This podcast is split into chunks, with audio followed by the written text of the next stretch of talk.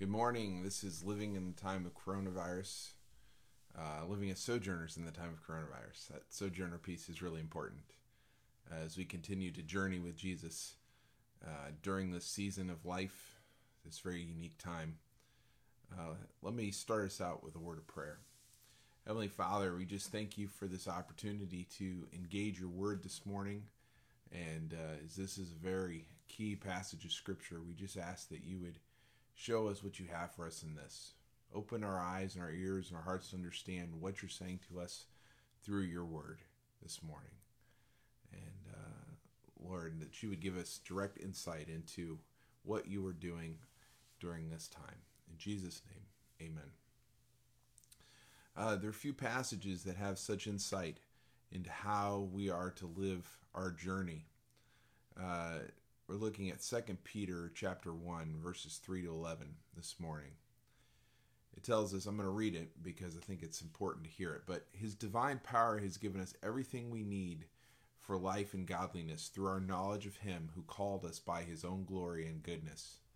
Through these he has given us his very great and precious promises, so that through them you may participate in the divine nature, having escaped the corruption in the world caused by evil desires. For this very reason, make every effort to add to your faith goodness, and to goodness knowledge, and to knowledge self control, and to self control perseverance, and to perseverance godliness, and to godliness mutual affection, and to mutual affection love. For if you possess these qualities in increasing measure, uh, you will keep they will keep you from being ineffectual and unproductive in your knowledge of our Lord Jesus Christ. But whoever does not have them is nearsighted and blind, forgetting that they have been cleansed from their past sins. Therefore, my brothers and sisters, make every effort to confirm your calling and election. For if you do these things, you will never stumble, and you will receive a rich welcome into the eternal kingdom for our Lord and Savior, Jesus Christ. As we look at this passage, uh, one of the key things that, that we can see looking at this passage as we just meditate on it is the reality that uh, a lot of this passage is talking about knowledge of God. And uh, in an intellectual society, in Western society, we think this is all about knowing things, but this is not what they're talking about. They're talking about knowing a person. And uh, so we have to keep that in understanding that uh, that we're learning, we're learning, we're learning, but a lot of the learning is about knowing the person of God um, and knowing who He is by spending time with Him.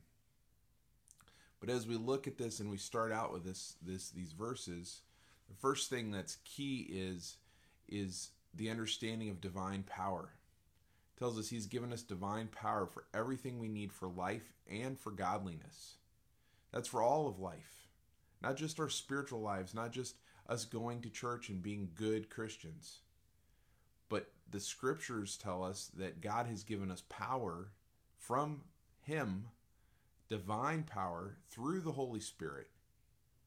That's that's what he's talking about here. He's talking about power through the Holy Spirit that dwells within every believer. He's given us power uh, for life and godliness. And the question is, are we going to take hold of the power? Uh, not for our own selfish desires, but so that we can follow Jesus effectively. He's given us everything for life and godliness. But it's through knowing God, it's through our knowledge of Him. As we grow in our knowing of Him, as we receive power from on high, uh, we have everything we need. It tells us it's for those who have been called to Him. When somebody calls you and say, "Come on, Come join me. Come be with me. Come. That's what God did for us. He called us to Himself. Come over here. Be with me. Spend time with me. He did it because He's glorious and He's good. And He's called each and every one of us to Himself. And so often we hold God at arm's length, but He's called us to Himself. It's through His power and the knowledge of Him and this calling that He has given us these great and precious promises. He's given us promises. And, and unlike any earthly promise, a godly promise is one that he will follow through on. He may not do it in the way we think he will or in our timing, but he always follows through on his promise. As they say, you can take it to the bank. These great and precious promises. And I like how Peter once again uses this word precious because with all that he's gone through, all the suffering, all the disappointment, uh, all the persecution, his faith and the promises of God have become precious to him. He, he holds on to them because they're meaningful, they mean something, they're worth his life. And he says it's through these promises you may participate in the divine nature. It's because of the promises of God, the promise of Jesus Christ, that you're able to participate in the life that God has set aside for you. This is your opportunity to get in the game, to play, to be a part of what's going on, to be a part of the divine narrative, and allow Him to add your piece to the story. Because of this, we've escaped corruption the world has caused by our, our own evil desires. He takes away those evil desires, and we're able to escape. So then he says, because of all this, because of everything we've just talked about, add these characteristics. To your faith, to your trust in God, add your virtue. That's a that word virtue means moral excellence. Primarily it's talking about sexual purity, but it's talking about moral purity, your moral excellence. If you're going to be a person of faith, then add to that virtue. And once you've added to that virtue, then you add to it knowledge of God. But not just knowledge of God, but knowledge of the Christian life. How do you grow in that knowledge of God? Well, you got to keep spending time with Him. You got to keep knowing Him. But then it says once you've we've added that, then you add self-control, you add self-discipline. Now, as I like to say, self-control is not about how hard you work at it, but it's about how dependent you are on the Holy Spirit. Self-control is a fruit of the Spirit. And when you are relying on the Spirit of God, He gives you the ability to follow through, to be disciplined, to be a person that can be dependent on. And as we grow in our self control, we add to that perseverance. Perseverance is all about going through the fire. It's all about the hard things that we live through and we come out better on the other side. In fact, as we've learned to depend on the Spirit and He takes us through and we hold fast, we stand steadfast in the midst of our trials, He adds to this godliness. He adds to His godly character.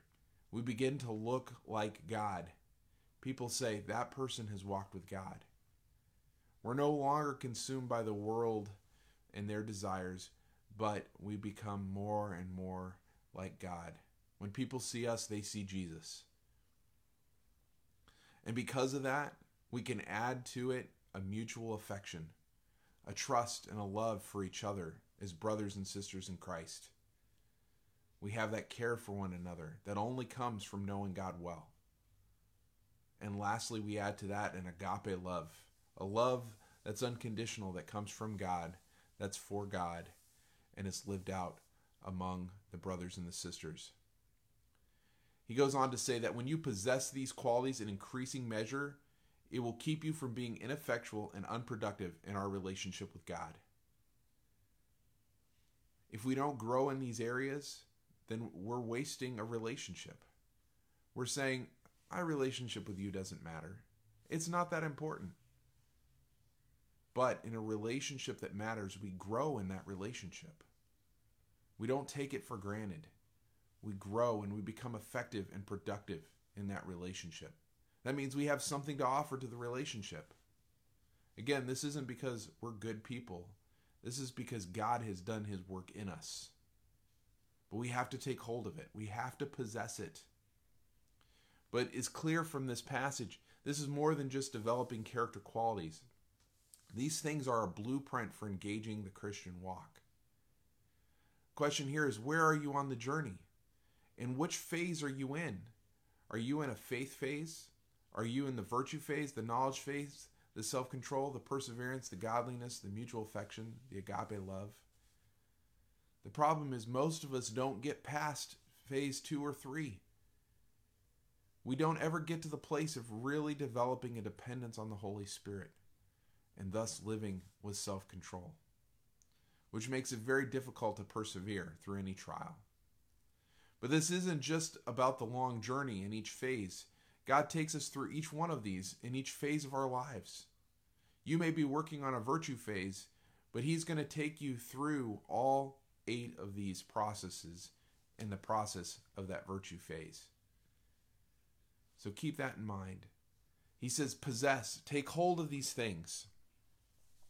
And the warning here is if you don't take hold of these things, then you aren't growing and you've lost sight of what Jesus did to cleanse you from sin on the cross.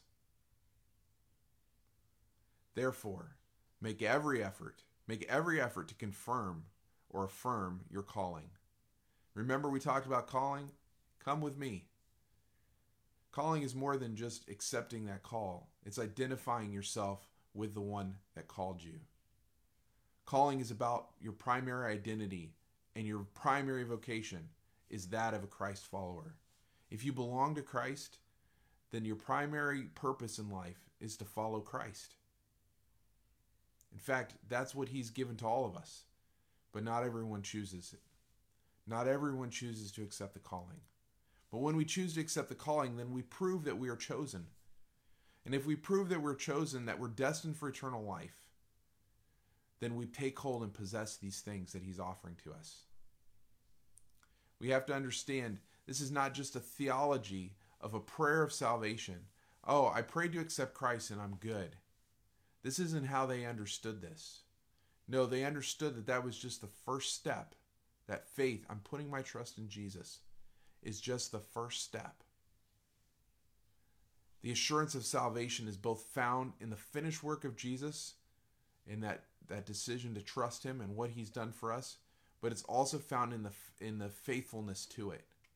As we continue to walk with Jesus, we are taking hold of that salvation and we finish the race. We finish secure in that salvation. For if we take hold, so it's not it's not one or the other. You know, there's theological bents. Don't worry about those. The question is, are you going to be faithful to what Jesus started in you? For if you take hold of these seasons and the character qualities that Jesus is working in you, you won't stumble and you and you will receive a rich welcome into the eternal kingdom, into that everlasting life, that abundant life that's promised. So I'm leaving you with a few things to ponder today. Are you taking hold of this season? What is God trying to produce in you during this time? What is He trying to produce in you during this COVID 19 season? What does He have for you? Because whatever He has for you is, is something He wants you to use and to be effective in your following of Him. And lastly, do you know where you are on the journey? Do you know what season you're in? Is this a self control season? For most of us, that's the longest season of our lives. Some of us never get past that. This is an opportunity for you to become dependent on the Holy Spirit. It's good being with you today. I'll see you again tomorrow. God bless.